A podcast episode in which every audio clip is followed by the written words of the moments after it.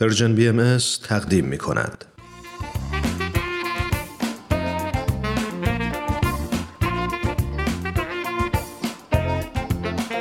دوستای عزیز وقتتون به خیر و خوشی.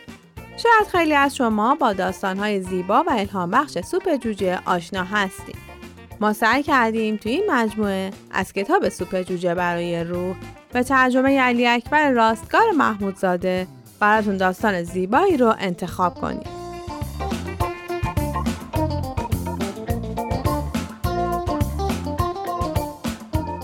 این داستان متهم به دزدی ادبی. با ما همراه باشید.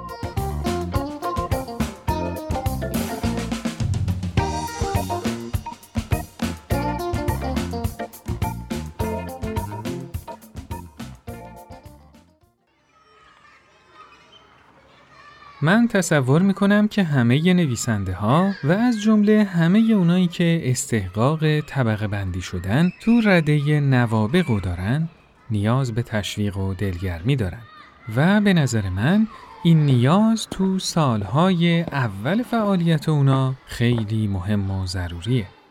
من همیشه می‌دونستم که توانایی نوشتن رو دارم. اما این صرفاً به این معنی بود که فقط یک کمی بهتر از بقیه همکلاسیام می‌تونم بنویسم.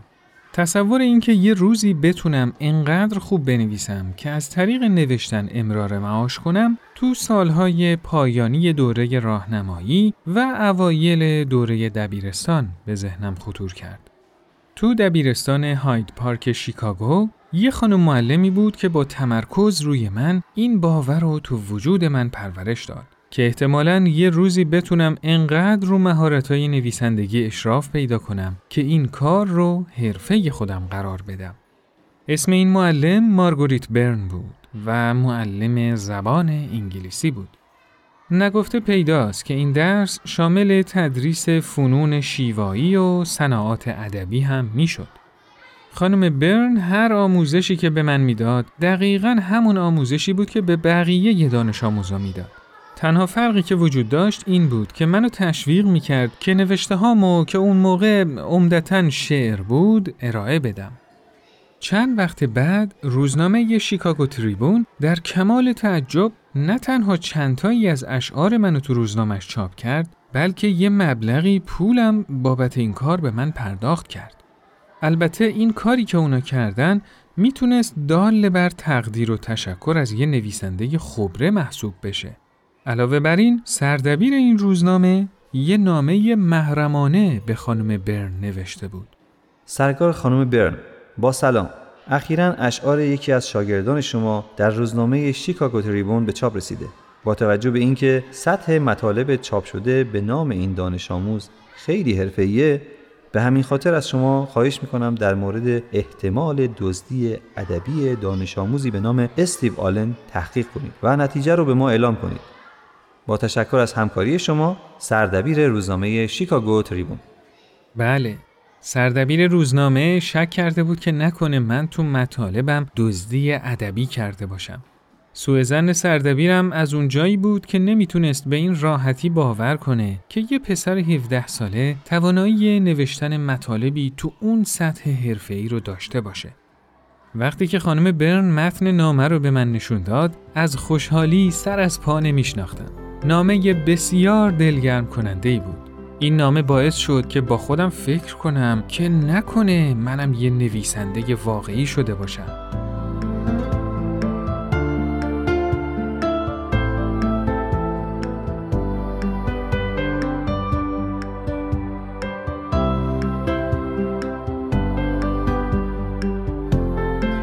یه روز خانم برن ازم خواست ببین استیو یه مسابقه قرار برگزار بشه که می‌خوام تو توی اون مسابقه حتما شرکت کنی. بله خانم برن. چقدر خوب.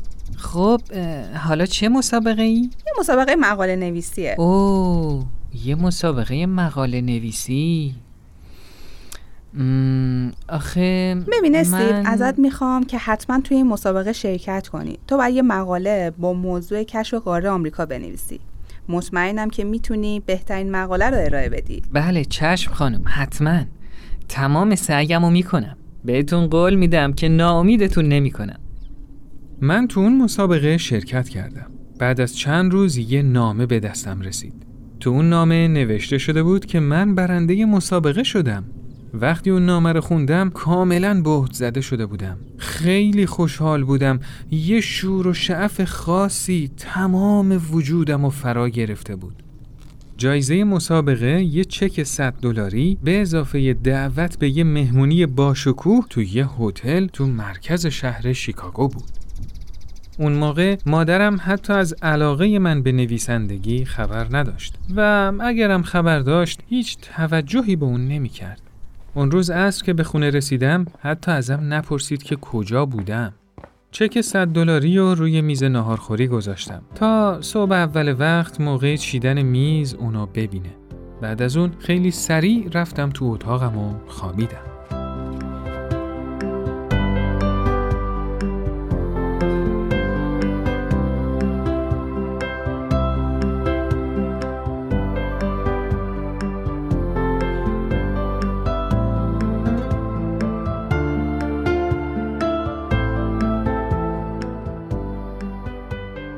اون چه که براتون گفتم نشون دهنده اهمیت خارق‌العاده دقت، توجه و تشویق جوونا به تقویت و تمرین استعدادهای نهفتشونه. چند سال بعد با تقدیم یه مجموعه از اشعارم به خانم برن کسی که با تشویقاش کلی تو موفقیت من موثر بود تونستم دین خودم رو بهش ادا کنم. اما از طرف دیگه باید خدمتتون بگم که دانش آموزای مستعدم بدون تشویق و دلگرمی امکان داره که هیچ وقت انگیزه ای برای یادگیری، گسترش و توسعه مهارتاشون پیدا نکنن. همینطور ممکنه دیگه نتونن به توان بالقوه خودشون دستیابی پیدا کنن.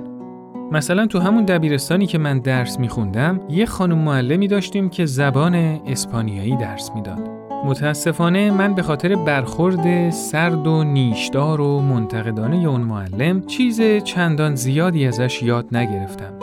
به نظر می رسید که اون چیزی از تشویق و دلگرمی نمی‌دونست و مدام سر اون عده از بچههایی که توانایی یادگیری سریع و نداشتن داد و فریاد می کرد. منفیگرایی اون معلم باعث شد که من کنار بکشم و الانم تا حدودی تسلط نداشتن روی زبان اسپانیاییم به خاطر تأثیر منفی اون معلمه.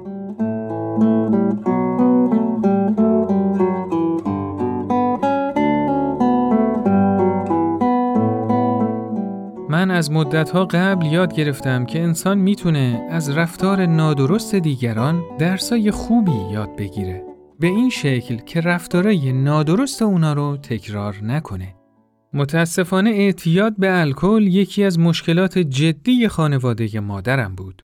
من انقدر زیاده روی اونا رو تو مصرف نوشیدنیای الکلی دیده بودم که هیچ وقت توی عمرم علاقه ای به خوردن نوشیدنیای الکلی نداشتم. و همینطور متاسفانه مادر بیچارم روزی دو بسته سیگار می‌کشید. دیدن لایه های بی انتهای دود سیگار تو اتاق صرفه های اون زیر سیگاری های مملو از خاکستر و تهسیگار و استشمام دود زننده سیگار تو هر گوشه ای از اتاق و حتی روی لباسام باعث شد که هیچ وقت توی عمرم لب به سیگار نزنم.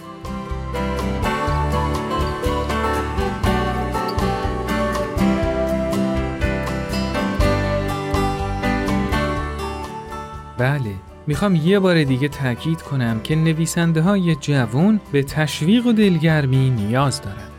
من تحت تأثیر خانم برن یه عمر از نگارش کتاب، سرودن اشعار و نوشتن نمایشنامه های تلویزیونی لذت بردم.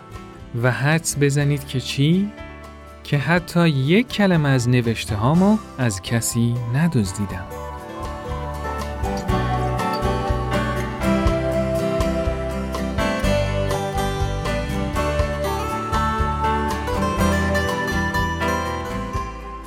خب دوستای عزیز این قسمت از برنامهمون به پایان رسید.